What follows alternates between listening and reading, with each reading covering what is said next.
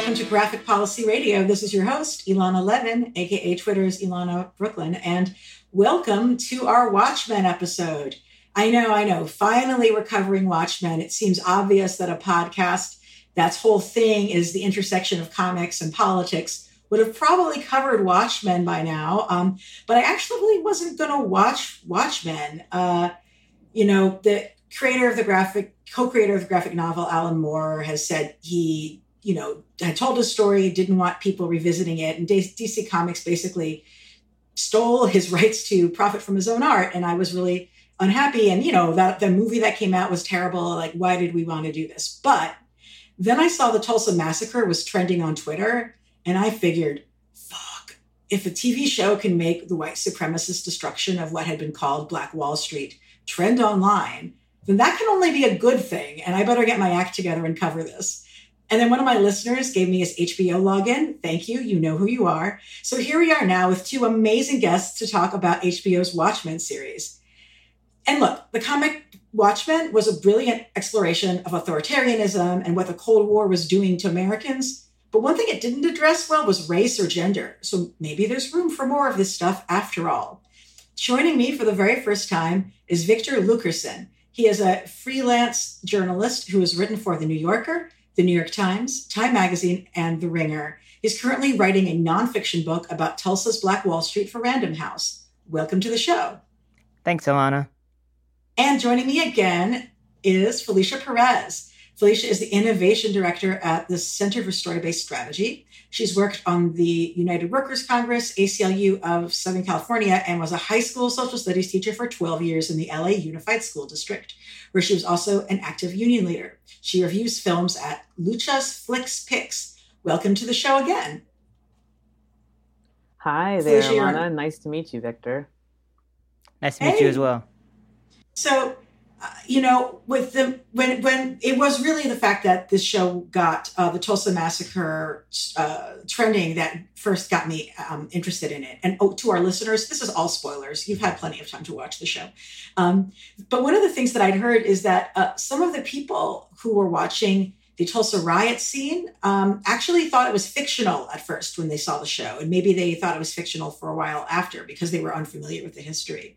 Victor, do you have thoughts on that response that people might have and, and what TV shows that are fiction shows but are relaying historical information like this one can do to prevent that confusion. Yeah, Elana, I kind of think uh, Watchmen ended up in a weird gray area. Um, a lot of alternate history uh, shows or media, including the original Watchmen comic, uh, deal with very iconic, widely known events uh, the Cold War, uh, the President Richard Nixon, mm-hmm. um, or even so show like Men in the High Castle, which is sort of like what if the Nazis had won World War II. Uh, but this event was different because though it is extremely important and everyone should know about, it, a lot of people don't. Um, I feel like the show was sort of operating in that in that traditional alternate history lane where you kind of assuming everyone already knows we're playing with real history. Um, so I, I, can I can see why it was approached that way, but I do wish they had done something um, even as simple as uh, something at the end of the before the ending credits, sort of clarifying what events had actually happened. Um, I think also the fact that on the show, uh, the descendants of massacre victims have been given reparations or awarded reparations, but mm-hmm. in real life that did not happen, even though it's been fought mm-hmm. for. That would have been a great thing for the show to clarify either at the end of episode one or at the end of the series. Um, so I do think there should have been. It would have been great if there had been something to sort of help people understand uh, the true history uh, separate from the fiction. I love those ideas. Oh, you know, for the sake of sort of establishing where we're at on this, like what were folks' familiarity with the the comic, if at any, before the show? I, I know I like grew up on the graphic novel. Uh, Vic, Victor, had you read it before? I had not read the graphic novel. I had watched the movie and also thought it was bad, like ten years ago which might yeah. turn me off of the Watchmen IP a little bit. Um, but but I actually ended up reading the graphic novel as I was watching the show, so that was kind of interesting because the show is extremely confusing when you don't really know anything about that much about Watchmen. So it's sort of interesting mm. understanding more of the callbacks and references as I was watching more of the show itself.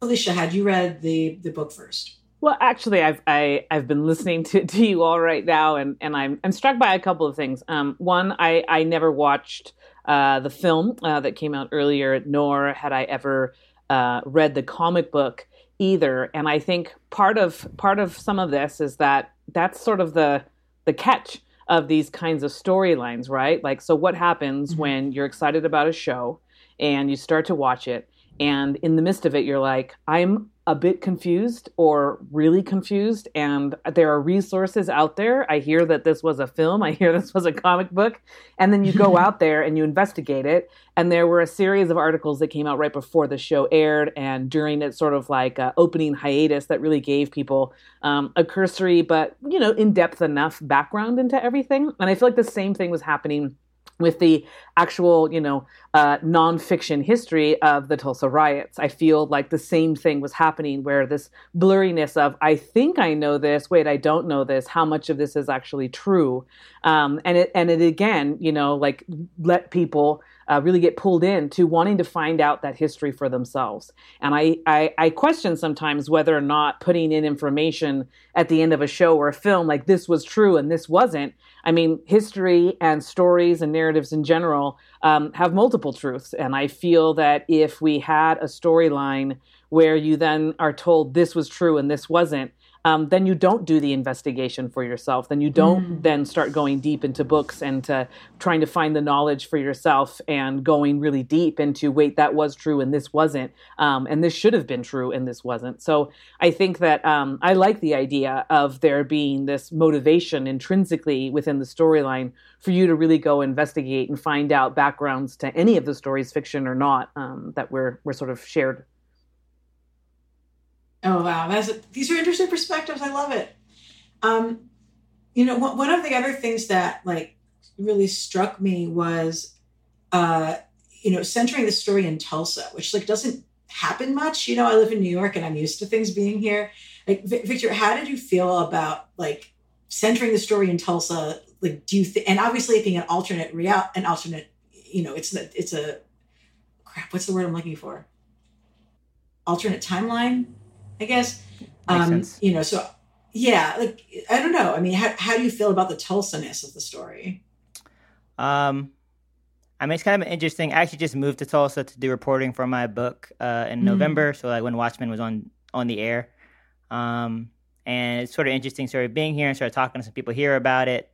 Um, a lot of the people I talked to who were the least connected to uh, the history of Greenwood had the most interest in the story. I think. I think people who have sort of lived it, um, maybe not weren't that as intrigued by sort of this sci-fi fantasy take on what happened here.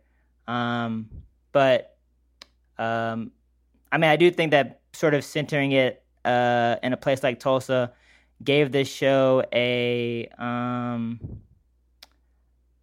I don't know. It sort of I think it sort of helps it kind of it kind of goes back to what I was saying earlier about this alternate reality or an alternate history people aren't really familiar with. So it sort of created another level of unfamiliarity uh, for I think for probably a lot of viewers. Um, so it's sort of like mm-hmm. you have these like layers of unfamiliarity where you have the setting of Oklahoma, this historical event that you may not know anything about, and then also the uh, fantasy elements of the actual Watchmen universe. So I mean, I think it sort of created a um, challenge for the writers because I think for a lot of re- viewers, they're probably very disoriented as the show began. But I do think they did a good job over time of sort of orienting you in the world of Tulsa with all these other elements and sort of having it all come together in a way that ended up making a lot of sense by the time the show came to an end. Well, a moment that knocked my socks off in the first episode was when they go to watch the, the musical Oklahoma. Because, like, the musical Oklahoma was made as patriotic propaganda, like deliberately, you know, in the lead up to the war. And um, I hadn't thought about it for a while because I don't like the score very much. Um, but I loved that here this group of diverse people watching a Black production of Oklahoma in Tulsa and like recalling, oh, yeah, that's this is a story about trying to forge a unified America out of the cowboy and the farmer who should be friends. And then here we have like the Black Tulsans and the white Tulsans like sharing this space. And I just that that actually was a huge moment for me getting excited about the show. I think you know, I think what's interesting is that when we have these particular storylines that come out, fiction or nonfiction, and they're centered around a location in the South, um, there tends to be um, a sort of like overarching narrative that it's going to be about racism, that it's going to be about white supremacy, and that we're going to see a lot of bad people doing bad things to people who are innocent. And um, it's really hard to find sort of a community of heroes or a community of folks that you really want to champion who you think like actually have a fighting chance. Um, and I, am mostly thinking about like all kinds of films, right? Like I just recently saw Just Mercy, centered in the South, really about sort of this like, you know, dichotomy with state sanctioned violence and, you know, white supremacy in our judicial system. Um, but there's always these, these moments where, you know, you're like, ah, I know how this story is going to go. It's going to be these folks are bad, these folks are the victims, and people are trying to be some sort of heroes here, but they're they're not really going to be successful because because the giant is really just too big. And I think that Watchmen was super interesting about like, no, maybe there was a time. And to really get you to question as a viewer constantly, is this real? Did this happen? Is this possible that there could have been some unification, that there could have been some cross cultural um, community building uh, in existence, or was is that true fiction? Is that can't possibly be real? You know, black folks um, being both uh, in power in terms of being business owners, uh, being leaders in the community, and being happy, joyous, and free can't possibly be true in the South. And so I think that the show has this ongoing conversation about do you believe this? Do you think this is true? What do you what can you imagine is actually and agree is actually possible here? Um, and i think that you know for myself, other than the musical Oklahoma and other than the song about being from Muskogee, Oklahoma, um, there's very few things that are out there um, that sort of like reach this kind of popularity level that place on a map Tulsa, Oklahoma, um, and put it in a way that that isn't necessarily like right from the gate, like I don't want to go there. You know, us Northerners, uh, we love situating racism in the South and acting like this isn't our problem too, which is one of the reasons I loved having uh, Will Reeves, you know, be, be, a cop in New York and addressing racism and anti-Semitism there. Um, and you know, one one of the things that I got from this is the, the the show, like the first episode, kind of puts in the position that the cops are actually fighting against racism, and maybe they're stepping on the rights of these white people who have different opinions. And like, I, I was sort of, I was really worried about where the show was was going to go with that. And um, I and, and, in fact, my dad, who didn't even watch the show, popped his head up and was like, "Hey, do you think it's a problem that a show is saying that the cops are out there defending black people?" And I was like, "I'm worried about this."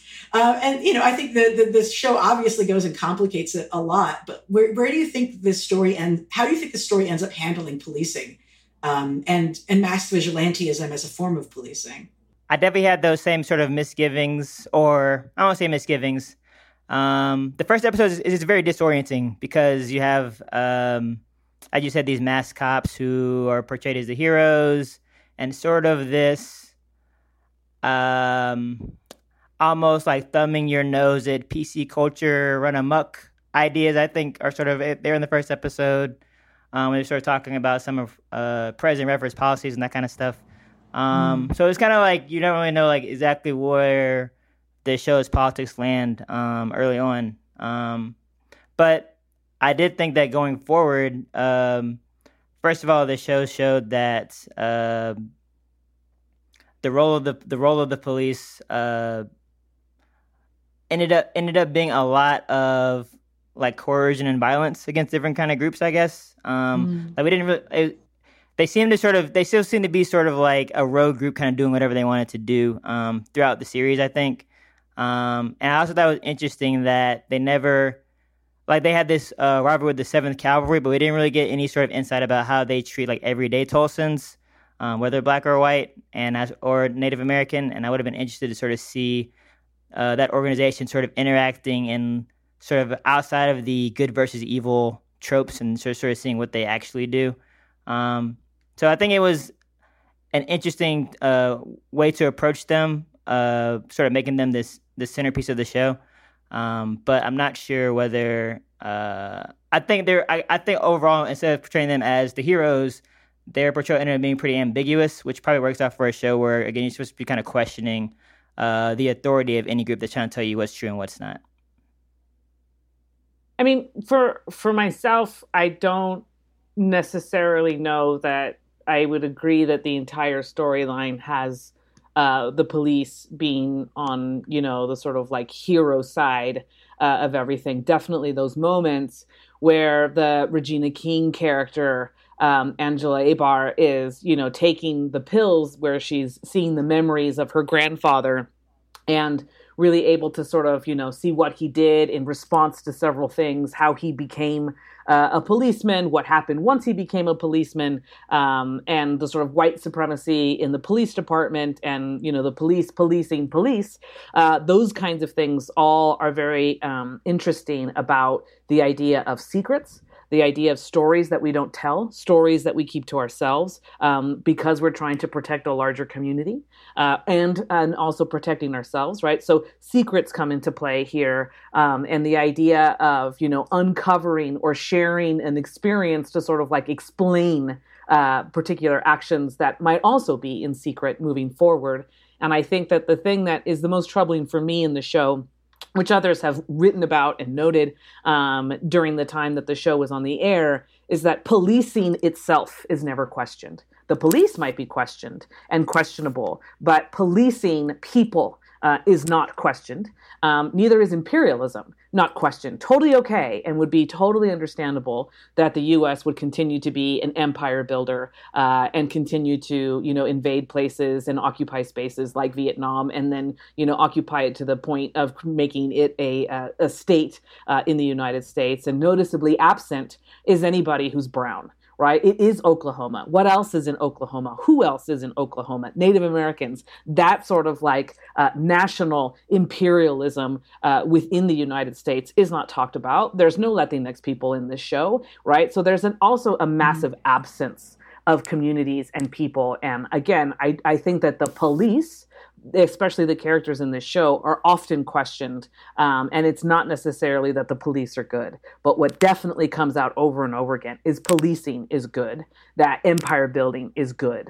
Um, and you know those are the things that that didn't necessarily sit so well with me you know Elana, in previous conversations that we've had on these podcasts i'm not a fan of the superhero you know marvel uh, sort of you know canon in that it is so tied to superheroes being in community in relationship in partnership with the police and that the police are good. Um, really you know talked about that in the last uh, spider-man uh, series. And yeah. so you know that that's like a big thing for me. And it came up here again um, though i again appreciate the critique of you know potential um, you know folks within the police department and the white supremacists um, who are really using the police department as their place to have um, you know sanctioned uh, support for what they do uh, and implement uh, that white supremacist uh, sort of like behavior and, and ethos in action. But the idea of you know policing anyone even outside of the police is is the thing that is constantly supported in this show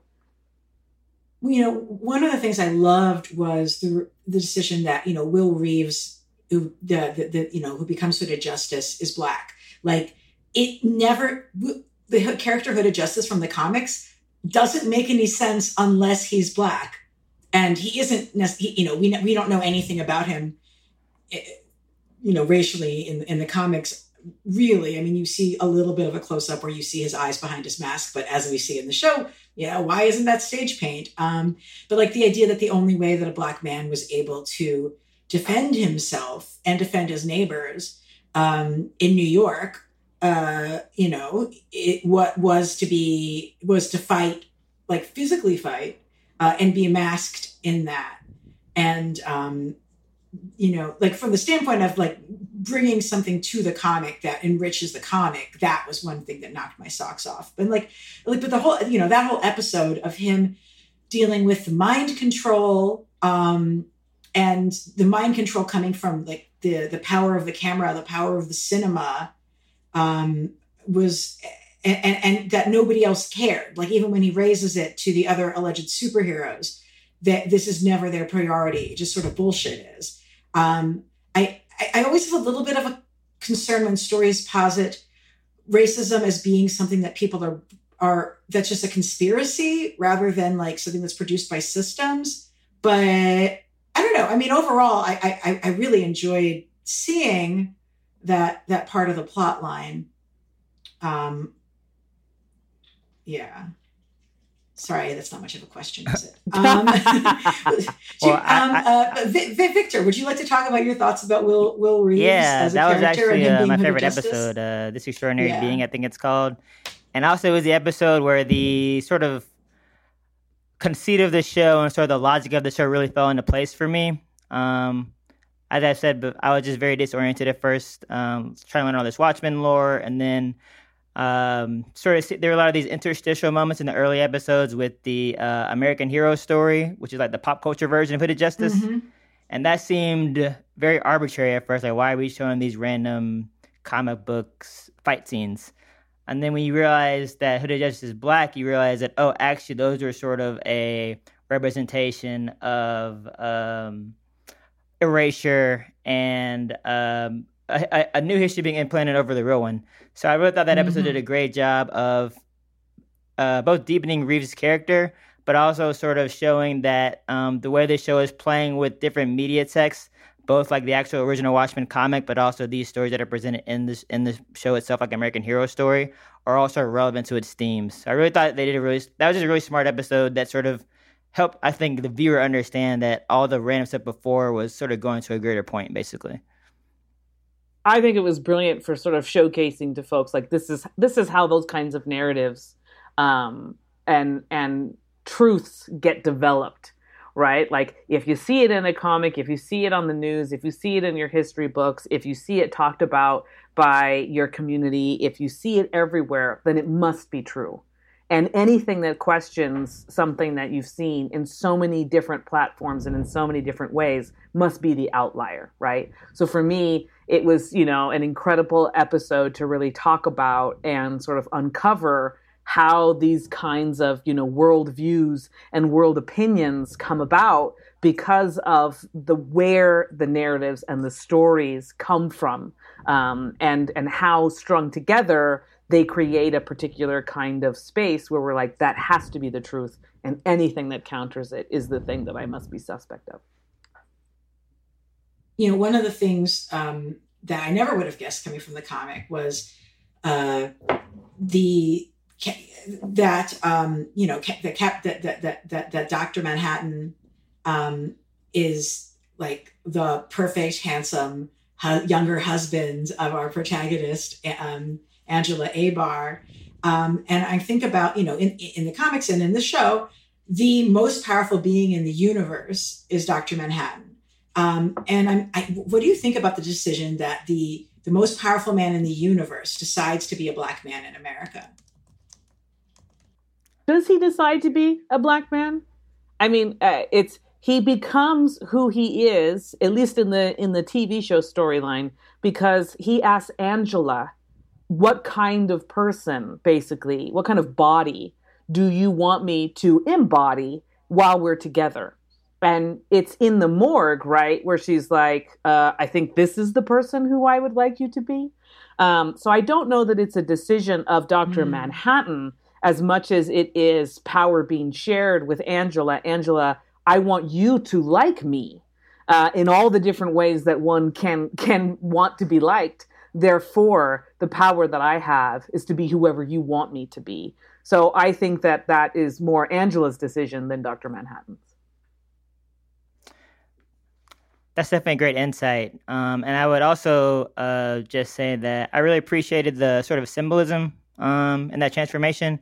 Dr. Manhattan had been the person, entity that could shape history the most um, in his sort of God form and then when he became a black man, he like no longer had that power, or at least not not alone. At least, mm-hmm. um, I think he has, he has a line at some point. I think when he's talking to maybe Ozymandias, he's saying, "I can no longer see all of history, or I can no longer I can no longer influence future events." I think is the quote he has, and so mm-hmm. I think that was an interesting um, way to sort of show how he had lost a lot of his own agency to shape his own story, which is an issue that um, people of color often have in the United States, especially when you're um, trying to express your own truth, but then there's these like dominant social narratives um, that end up becoming what's in the history books.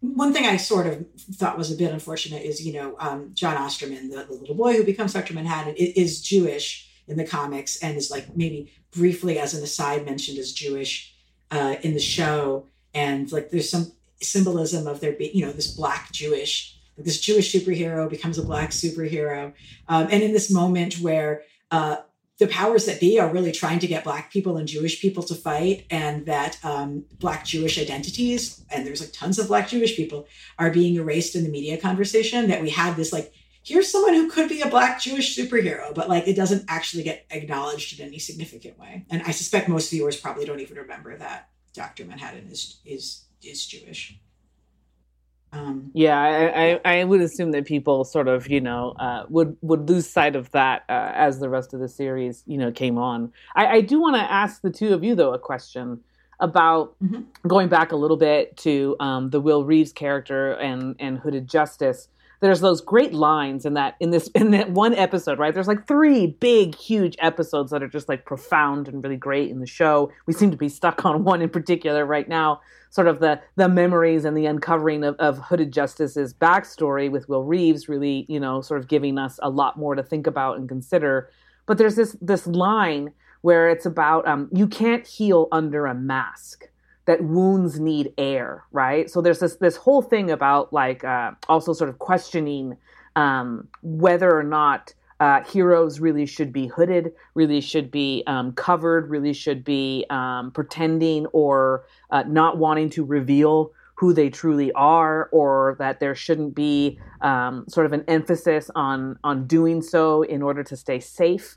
Um, you know, and and there's this whole line within that. You know, you can't heal under under a mask where there's this line about um, you know basically uh, it's not anger that you feel under the mask it's only fear and hurt and but then the mm-hmm. next line is trust in the law right so there's this whole thing that's God. like trust trust yeah. in the law but is is the law just like law or is is the reference to trust in the law like trust in the police so there's there's some phrases that get used which make it you know a little bit ambiguous about like what exactly it is that you're supposed to trust in. There's all these sort of like moments about like um, uh, being covered up and being hooded and basically like not being seen. Uh, and not wanting mm-hmm. to see someone right it's so much easier to hurt to uh, kill, to uh, eradicate someone when you dehumanize them. And part of that dehumanization comes in like, let me, I don't want to see you. I can't see your face. I can't see you as a human being. Um, but isn't that also what we do to our superheroes? They couldn't possibly be everyday people either. Um, they have to be extraordinary um, and something that I can't identify with either. So I, I, just thought that there was something there. And I'm wondering um, what the two of you think about you know the masking that happens whether it's in the first episode and you know like they can't be seen because in order to support the police you know you can't know who they are. And the superhero sort of you know like costumes and masks and then hooded justice's backline story like what what's up with masks um, and being hidden or covered up uh, as a as a storyline uh, in the series? Victor? Um I think it's I think one of the interesting things about the Watchmen franchise, and I guess one of Alan Moore's great conceits was um, not giving anyone explicit superpowers, which I think makes this whole mask question a lot more interesting. Because, um, for example, I mean, on the show, Angela Abar doesn't have an actual power. She's really strong and a great fighter, but she doesn't actually have a power. Mm-hmm. So I think it sort of it helps to highlight the question you're asking about, like, why does she need this mask? Like, what is she protecting exactly? Um, so I think that's just a great original concept by Alan Moore to sort of make that the focus, um, the actual mass nature of the, of the heroes um, or characters. They're not always heroic. Um, but um, I do think that at least what the show seems to posit is that um, with those masks, they are they are sort of having this like inner destruction as they have this outer violence. Obviously, Will Reeves ends up losing his family. Um, as a result of um, this violence he carries with him from his street fighting back to his home. Um, and then we sort of see with Angela and her adopted children how um, she has some trouble connecting with them or sort of revealing the things she's doing out in the world to her children at home. So I think the show seems to posit that uh, this sort of mass life isn't healthy or you know tenable in the long term. And then mm-hmm. I sort of think that the idea that towards the at the end of the show, right, she's sort of finally admitting to her son that um, she's Sister Night, and then her and Will Reeves finally have this connection um, without masks. So, I mean, I think that you see the mask sort of causing a lot of internal psychological harm for the characters, and I think it's good that they. Um, it's it's it's important that they eventually sort of put the, put the mask away. I guess at the end of the series. What's interesting is that huh. when when when Hooded Justice finds his son, right? There's that scene where uh, basically Angela's dad, Will Reeves' son, is like trying to be like his dad. He's trying to be like Hooded Justice. And in that moment, Will Reeves is like, no, don't do that. And that sort of like sparks this moment where, uh, you know, Will Reeves' son and wife are going to leave him because now they don't know him either. They don't recognize, quote, him with or without the mask. Um, right. And he's sort of taking things out on his family versus, you know, the larger uh, community uh, at large that might actually be doing him harm.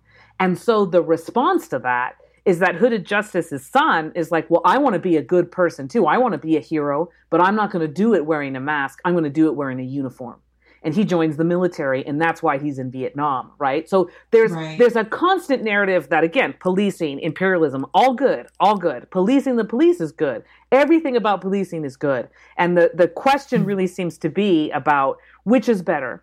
Policing as a vigilante and somebody who you're not, you know, showing who your identity is. Is there power in anonymity in that way? Or are you more powerful when you are exposing and revealing who you are and not trying to hide.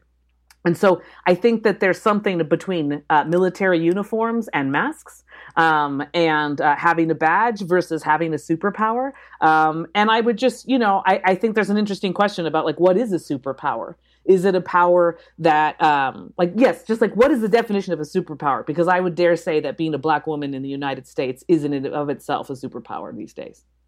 Mm-hmm. Well, this is jumping ahead to something, but I was thinking about how, you know, it turns out, and I was a little bit bummed about it, that, you know, Lady Trieu's uh, whole thing is that she wants to give herself superpowers.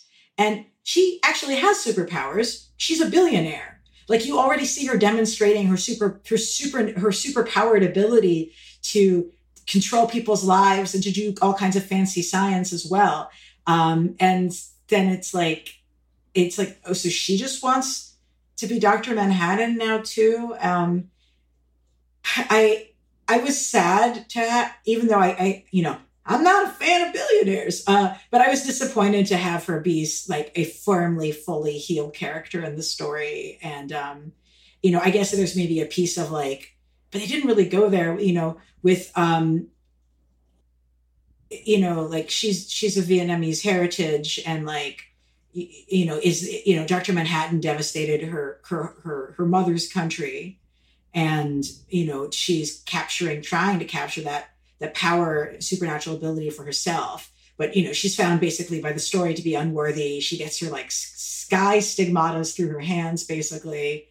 Um, and then the person who ends up being given the real option to have superpowers in the end is angela. And it's left ambiguous you know does does she get to walk on water or not Right. I mean, everybody needs a Bruce Wayne. For me, Lady Trieu is the Bruce Wayne in this story, right? Like, Bruce yeah. Wayne doesn't have a single superpower except for the fact that he's rich and can buy these different toys that give him yeah.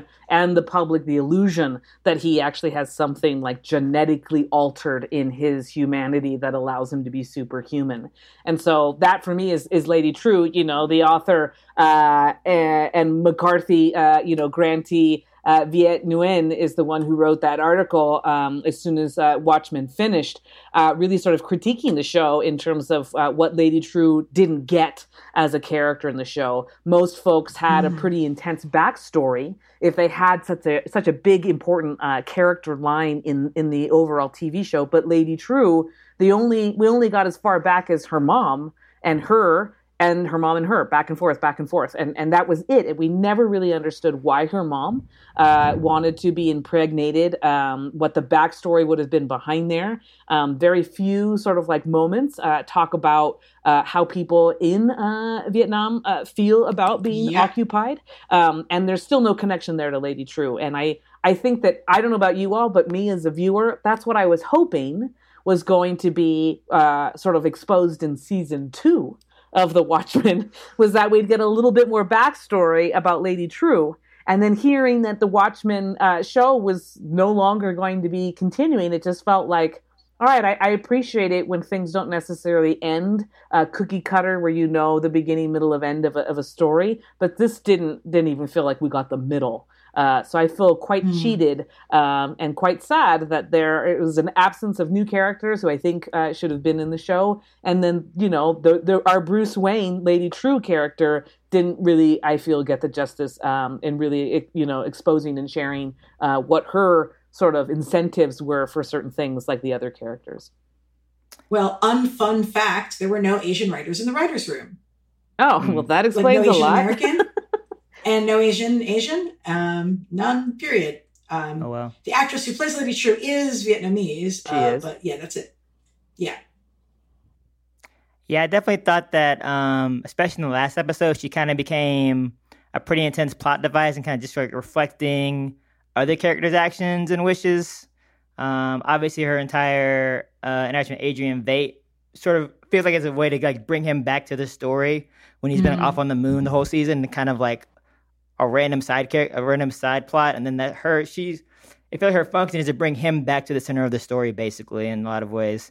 And then also when um, they're gonna give their come up, well, we're just fine gonna give his comeuppance to the racist Tulsa leaders, but then Lady Trieu delivers his message. I was confused about yeah. why he wasn't delivering the message. Like, why, like, shouldn't she have, have her own motivations for doing this? That seemed like a weird. I thought there, especially when they got like zapped away by her, that was a weird confluence of two different characters with two different motivations for being in this situation. Kind of in a weird, ended in a very weird, abrupt sci-fi way, basically. Yeah. And where did they go? Yeah, I have no idea. I guess she, I thought she just sort of bounced them out of existence. One thing I did enjoy was how everybody in the show was like, well, I guess it's no surprise that the chief of police was actually racist after all. And was, but he, what a good performance from Don Johnson. And um, uh, actually, no one is surprised that you, Senator, are actually part of a racist conspiracy. Only in the like, United I, States in 2020 and 2019, uh, I think, does that happen. You know, like, and I, I thank Mr. Robot for a lot of that, right? Like, I think that there was mm. something happening in the last five years um, not that that wasn't already happening for a, a large section uh, of of the population, questioning and, and talking about like this isn't right and those people are behind blah blah blah. Um, you know, mm-hmm. but I, I think that that popular culture really sort of pointing the finger and talking about how all these different state sanctioned institutions are really behind some of these, you know, both historic never went away uh, you know white supremacist actions uh, and and and thoughts um, is is a very interesting you know sort of like place to be in to question the rich to question police to question uh, laws to question authority and qu- to question the government I think is is a newer thing uh, that we're seeing that is really sort of in my mind a response to um, the Law and Order TV shows you know all of them mm-hmm. you know it's like the one of the longest TV shows that has like so many different yeah. versions of itself and all it is is a PR machine for you know the police are good and join the police force you know? Like uh, it is no it is no uh, it's absolutely uh, understood why the last 20 years has seen a you know rush in people who want to be criminal justice majors and folks who want to join uh, the police and the military and the reserves and all these different kinds of things. Whenever we want folks to join and to agree with a particular thing, we see those storylines in films, in television, and all around us. And no one ever questions whether or not Ice T is good or bad. No one ever questions whether or not Special Victims Unit is, a, you know, like a good thing to watch. Um, but when you put it up against Watchmen, it's a very different uh, light that is being uh, cast on uh, police and government.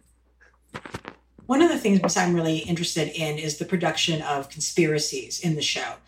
Right. So in the comic in the show, you know, this the brutal image of the tiny baby squid that he made uh, dropping on people, which is just like like like some sort of toxic rain. It just broke my heart. But um, you know, you have this all brilliant man sitting in remove and he's making a conspiracy to keep everybody fooled. And even looking glass who's you know a very smart man um, is like just yet another person who is believing in this conspiracy. And then you know the, the racist plot to brainwash everyone to brainwash black people into committing violence against other black people in movie theaters is another conspiracy.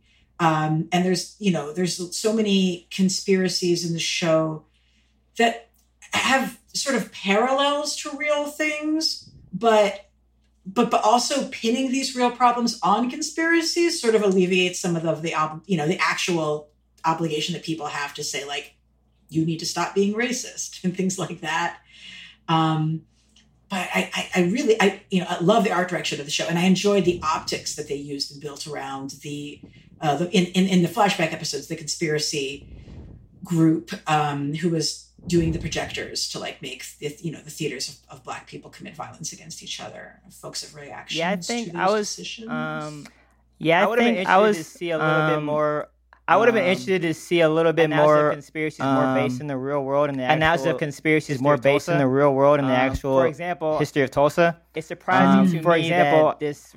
It's surprising to me that this group racist takes the massacre white supremacist group like um, takes the massacre. I would have like, thought that that kind of group um, at its. No, never even happened. I would have like, thought that that kind of group would be saying, "No, this never even happened." Like people are exaggerating this whole thing. So I would have. I think it would be interesting to sort of see that group, the actual history, or see people in the city sort of reckon with the actual history itself, theories in a way that might lend itself to conspiracy theories. Um, that seems like a to me that seems like a very intuitive motivation that sort of reflects some of the way to view that group's motivation that sort of reflects some of the toxic ways people manipulate history in the real world. So I didn't really come about the entire show so a lot of the, I, thought I thought the, the entire show, a lot of the ended up happening with most resonant themes ended up happening with the, the superhero like, conceits as opposed conceits, to the actual like life in Tulsa conceits, I guess.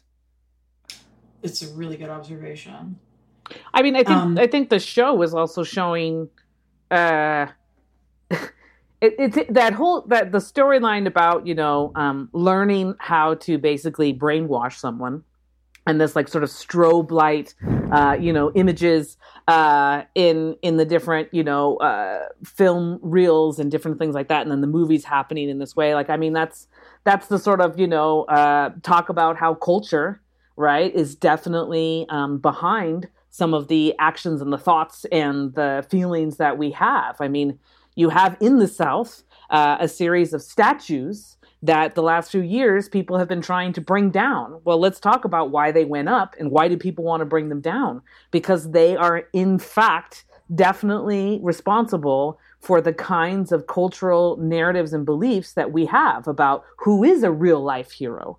Um, and who should we be revering, um, both historically and right now uh, in our communities, right? So when a statue gets put up, uh, in the South, these statues, these names of schools, these kinds of things all come up as a response to the end of uh, Civil War, to the um, end of segregation. These are all things reminding folks those people who are now able to share power with us are not the heroes. We still are. And in fact, uh, the we who are still heroes are those who continue to try and keep us separated, and and that you know we as uh, quote white folks uh, and white people are more superior, right? And so I think that that that episode and that moment of showing us how culture creates those sort of you know um, beliefs and therefore then actions and responses was super powerful. I think for me as a viewer, it made me question is this show doing the same thing? Is this show in and of itself as a storyline and as a narrative critiquing the police, critiquing,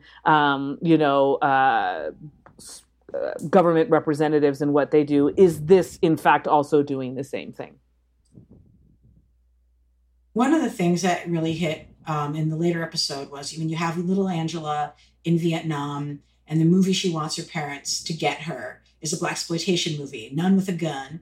And um, she, it's obviously a movie that's too violent for a kid her age. And she literally explains, in case any viewers don't understand it, she's like, I want to see this movie because I haven't seen a woman who looks like her in a movie before. And that, you know, what, what drew little Angela to to to want to watch this movie is like she's like, oh my gosh, here's a black woman like me, and she's physically powerful and she can defend and take care of herself. And like I'm gonna take and gather and grab whatever representation of that I have, like regardless of like you know what it is she's doing, or Angela as a little kid's ability to understand the the other kinds of subtexts that a movie like that would have had, you know, as a black exploitation movie and all that, like that would have been made at the time. Yeah, and that was a great parallel to uh, Will Reeves and Bass Reeves and the way he was inspired mm-hmm. by a real life uh, black cowboy U.S. Marshal to sort of create his own heroic persona based on that. So the, the show just did a really good job with that sort of like meta contextual, like how we and how we like incorporate media into our own lives, all those dynamics. I thought that was definitely the show's like greatest skill.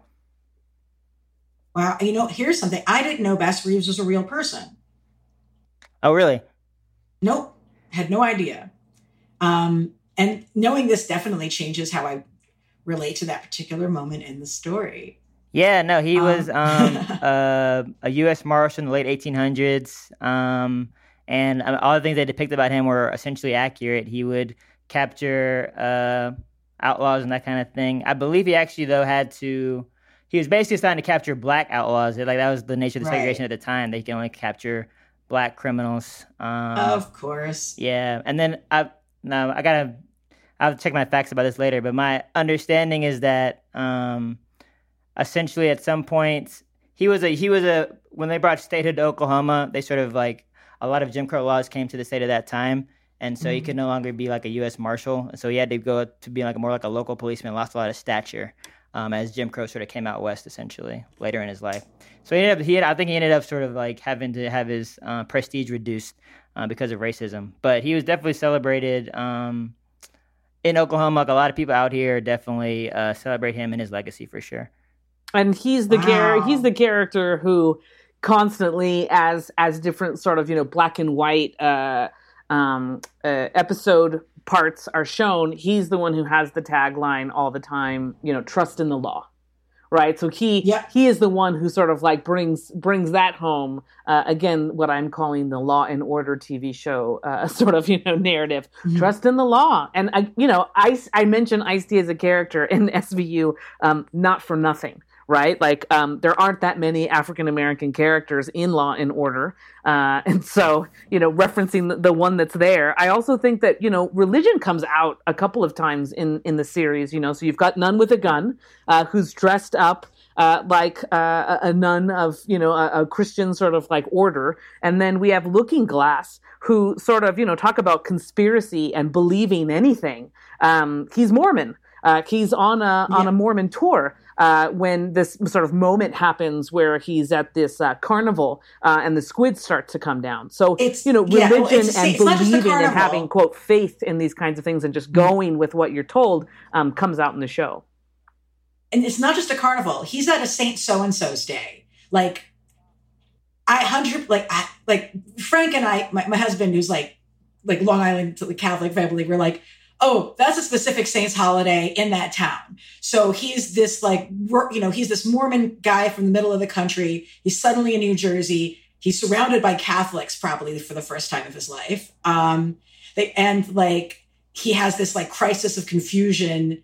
Uh, he's, you know, taking advantage of fish out of water right away. But, um, but that, but that was like a very clear religious cultural moment uh, in how they chose to depict that thing for him. Like he wasn't at a shopping mall, he wasn't at a Fourth of July party, he was at a Saint So and So's Day festival right, in right. Hoboken.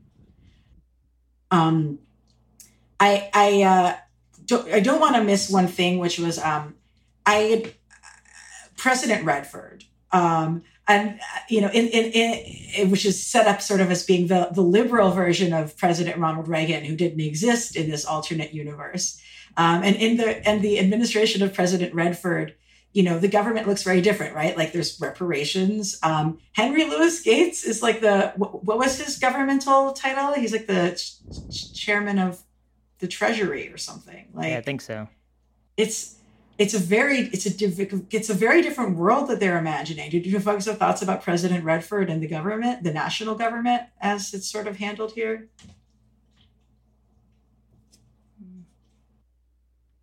Uh, Felicia, do you have any? You want to go first? Well, I mean, um, we have two R's, right? So, I mean, it's it's it's kind of amazing that Ronald Reagan and Robert Redford uh, have the exact same initials uh, and are both mm-hmm. Hollywood stars. And it's not like Robert Redford is, you know, not involved in politics. Um, he's right. pretty, you know, yeah, out, out front and yeah. seen as a lefty guy. Uh, and so I think that I think that it's it's interesting um, that how again the show and and the storyline as a comic continues to blur the lines between that can't be real. Wait, is that real? Right. So the idea of Robert Redford being the president, anyone being uh, having any suspicions to like that couldn't possibly happen. It's like really because that didn't happen already, or Ronald that isn't happening yeah. even right now. Um, so I think that I think that again, it's one of those moments of blurring the lines between what you think you know and what you do know and and you know Ozymandias positions Redford as being the pro- Redford being president as being a product of his own machinations. Like it isn't the people of America who put him there; it's Ozymandias. Ozymandias at least thinks that Ozymandias put him there um, by basically getting the Cold War ended and the nuclear threat, you know, off off the map. Um, do, do people have thoughts about the Ozymandias character? Like, I one thing I give the show credit for is I immediately could tell that he was playing Ozymandias because he had the the mauve sort of purple color scheme from the comic. I was like, that's who that is. Um, but uh, yeah, any Ozzy thoughts about the Ozymandias storyline or any of that? Well, as someone who had not read the comics uh, before I started watching the show, his storyline was extremely confusing for many episodes. Just like, why does this guy even matter? Basically, um, definitely when I sort of realized. Uh, his role with the squid and you know him being this like mastermind quote unquote evil genius um his story became a lot more interesting um and it, it kind of got back into what felicia was saying about um how can you trust what you're seeing like when they have uh looking glass sit there and have ozymandias say that he constructed this entire thing and it was a giant elaborate prank and I made the president do this and all this kind of stuff. And then it was just like, I, when I watched that, I was like, I don't even know whether this guy's being truthful or not. Um, mm. So I think that, was, and maybe if I'd read the comic, I might have been like, oh, this is like part of the lore or whatever. But because I hadn't read the yeah. comic yet at that point, I was just like, this is even more of a, to another curveball that makes you not even trust any of this media that's being presented in the story. Um, and in the comic, the character who's sort of, who's partially inspires Looking Glass is the one person who, from the heroes, who tells Ozymandias, like, no, you you can't fucking do that, and tries to stop him personally. And fails because he's a regular man. And then this one, Looking Glass, the the stand-in for you know for Rorschach is like, I'm taking you to jail, and just is somehow able to do that here. Oh, I mean at the very, at the very end, yeah. I, I think I think that there's a lot within the show that makes a lot questionable. Um, and you know, just this last week we had in Florida iguana falling out of trees you know, and iguanas just falling and being Aww. still on the ground because it got so warm or no, so cold um, that the iguanas, you know, uh, just couldn't couldn't stay uh, with their blood flow going and, and around. It didn't mean that the iguanas then, as the temperature rose, um, didn't then, you know, get their blood working again and got up and, and walked away. But for a minute there, in reality, in the United States in 2020, we have what seemed like iguanas falling from from the earth because they were falling from trees if they were up in that space and just all over the ground. So I think that, you know, we have these different moments where like what is real? Is is there an entity or a person behind something? Um, or is it just, you know, part of part of the environment's, you know, response to different things? I, I think another thing that would be interesting to talk about, Elana, is how queer the show is in many different ways. Regina King never gets married. Um, there are folks mm. who are completely single uh, the whole time and might be looking for partnership and relationship and love, but not necessarily commitment in that way. Uh, we have Hooded Justice having um, an extramarital uh, affair yeah. and maybe being, you know, gay and queer the whole time, um, and and having to sort of like fit in. There's a lot of storylines of like having to fit in, of having to hide, uh, of having to un- uncover, of having to keep secrets, uh, of having to reveal uh, the truth in many different ways. But I, I was struck that you know hooded justice had such a such a deep storyline that i don't want us to lose the fact that he was also a gay black man uh, and and yeah. how often do we do we see that uh, as well uh, in a particular uh, storyline well, you know, I, I was glad that they included that because there's a little bit of subtext that Hooded Justice may have been gay in the original comics. Um, and it would have been a shame to lose that. I was intrigued and saddened at how some how how mad some male viewers were mm. at the revelation that Hooded Justice was gay. Uh, Regina King's character is married though. She's married to to Dr. Manhattan because they refer to him as her husband. Oh, I didn't realize that. Cool. Yeah, but that's fine. Um, he is much younger, and it's very cute. But um, but uh, but you know, so I, I I definitely agree that that that that was a significant like piece of his identity that he was hiding. Um, and it was interesting that the TV show within the TV show really sexualized and sensationalized the the queer, possibly like BDSM-ish relationship um, and uh, made that sort of be like a standard assumption of like, of course, that's how this sex plays out. I thought that was interesting too because I feel like the show within a show portrayal was more similar to the Watchmen graphic novel portrayal. Because I'm mm-hmm. as I'm remembering the way it was portrayed in the, the graphic novel, it's sort of yeah. like this secret and like I think it's sort of portrayed as this thing you you don't know this about him, but if you knew it, you'd have totally different thoughts. You know, it says that sort of like dark right. underbelly portrayal. So then it was interesting that the show within a show, which is the most comic booky element of the series was kind of getting back into the the way he was portrayed um, in the original graphic novel. Well, the, the first time we see her hus- her her husband slash Doctor Manhattan, but like in human form, um, watching that, sitting on the couch watching the show, we had a moment of, oh no, I'm sorry, it wasn't when he was it was when Looking Glass was watching it. We had a moment of like, wait, is he watching porn? Oh no, no, he's watching the HBO show within the HBO show, mm. and that for a second there we couldn't tell the difference between the HBO show within the HBO show and like a character watching, you know, porn, but in like a censored way that you could show on a rated R TV show. Um, so sitting on that. No, I guess just like I really thought the show, um, it just felt like a very modern show in a lot of different ways, both for the um, the anxiety, the cultural anxieties we have. Um, the squids is this sort of like climatic apocalypse that could happen at any moment. Um, the, the sort of like the absurdity of having a celebrity president, but then you know we live with that. So I thought all yeah, that stuff yeah. was like really per- oddly pertinent, but also just the fact that the show felt very like internet ready. Um, as Felicia said, there's sort of like this assumption that you're gonna go Google a lot of stuff after you watch the show.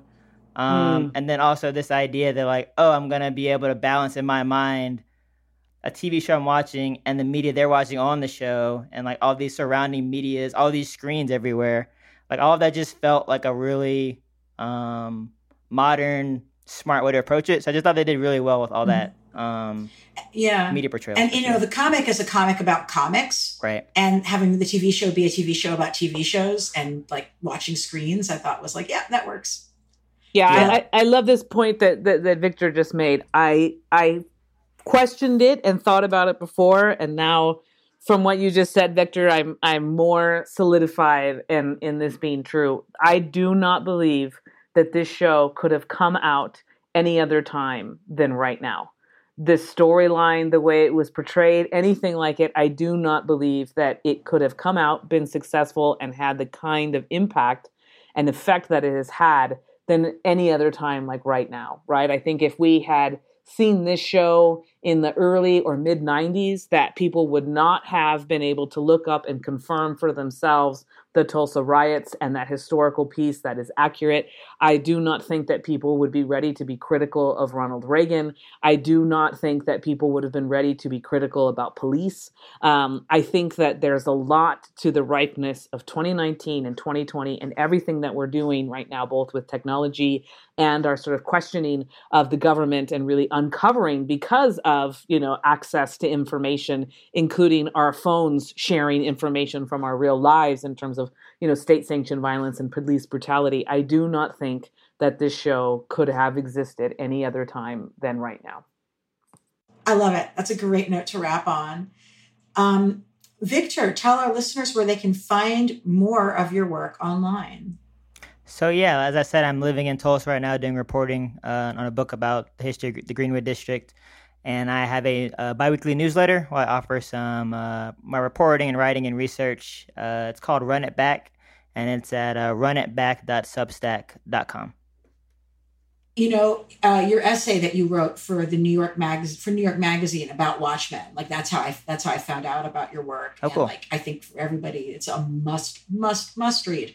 Which actually hits me that we've managed to get to the end of the episode and nobody's mentioned generational trauma at like in an, mm. in an mm. extensive way, and I feel a bit bad mm. about that. But it also is something people have talked a lot about with regard to the show, because um, it is such a striking like theme within within the show as well. Um, I think there's something to generational trauma and generational resilience, and so I think that the show really speaks to both. Yeah, I think the show the show I think the show works best when you really zoom into the Abar and Reeves family and look at all their dynamics. I think that's where the show shines the most, for sure. Yeah, awesome. And and and just using the the, the nostalgia drug uh, as a as a medium for to make clearer the way we understand the other generations' experiences of trauma, which can sometimes come to us just feeling like feelings, anxiety, um, you know, like why, you know, why, why, why my parents never throw anything away or like that kind of dynamics. And to be like, well, now we're going to let you see this. But to be um, clear, Felicia, taking those pills was seen as the most dangerous thing that Angela, uh, as a character, could do because the greatest fear was that she might not come back to being able to live her life alone, right? The fear is that the memories that she is um, ingesting and consuming would be all consuming. And she would forget about who she was, her agency, her storyline, her everything. And I think that is constantly what we are told, um, at least in the US, uh, about history, right? It's history, leave it there right? When we talk about people who um, are, you know, still carrying the Confederate flag and blah, blah, blah, blah, blah, and doing all these things, like that happened then. I'm not doing that now, right? Like we, we tend to look at and continue to support the idea that history has a place and it's not now. And that wanting to bring it back up or wanting to, quote, not let it go is dangerous because we have to move on and it p- continues to position things on a dichotomy that you you either change or you accept and that there isn't anything in between, where they're very much so in line and in partnership with one another. You can't change until you accept. You can't change. You can't accept until you're willing to change. And so I think that the show is um, incredibly queer and advanced in that way of really bringing in all the things about questioning what is and what could be, um, and doing so within the storyline of all these different characters being connected in some way, shape, or form in that way. And so I, I, I just loved this show in what it what it did, and even in what it didn't. All the things that are left mm-hmm. to be unknown continue this conversation about you know what's the kind of history um, that we do want to create moving forward. That's a great statement. And Felicia, where can our listeners find more of your great statements? um, probably spelled incorrectly at um, Lucha's Flix Picks uh, on uh, Facebook, and um, you can continue to have uh, any more uh, information uh, to ingest about stories in general uh, going to storybasedstrategy.com and following the Center for Story Based Strategy online. I love it. and I'm Elana uh, Elana underscore Brooklyn. That's E L A N A underscore Brooklyn on Twitter. A little bit too much. Uh, Graphic Policy Radio. We are on every podcast platform, and we encourage you to listen and share. And we encourage you to keep it geeky.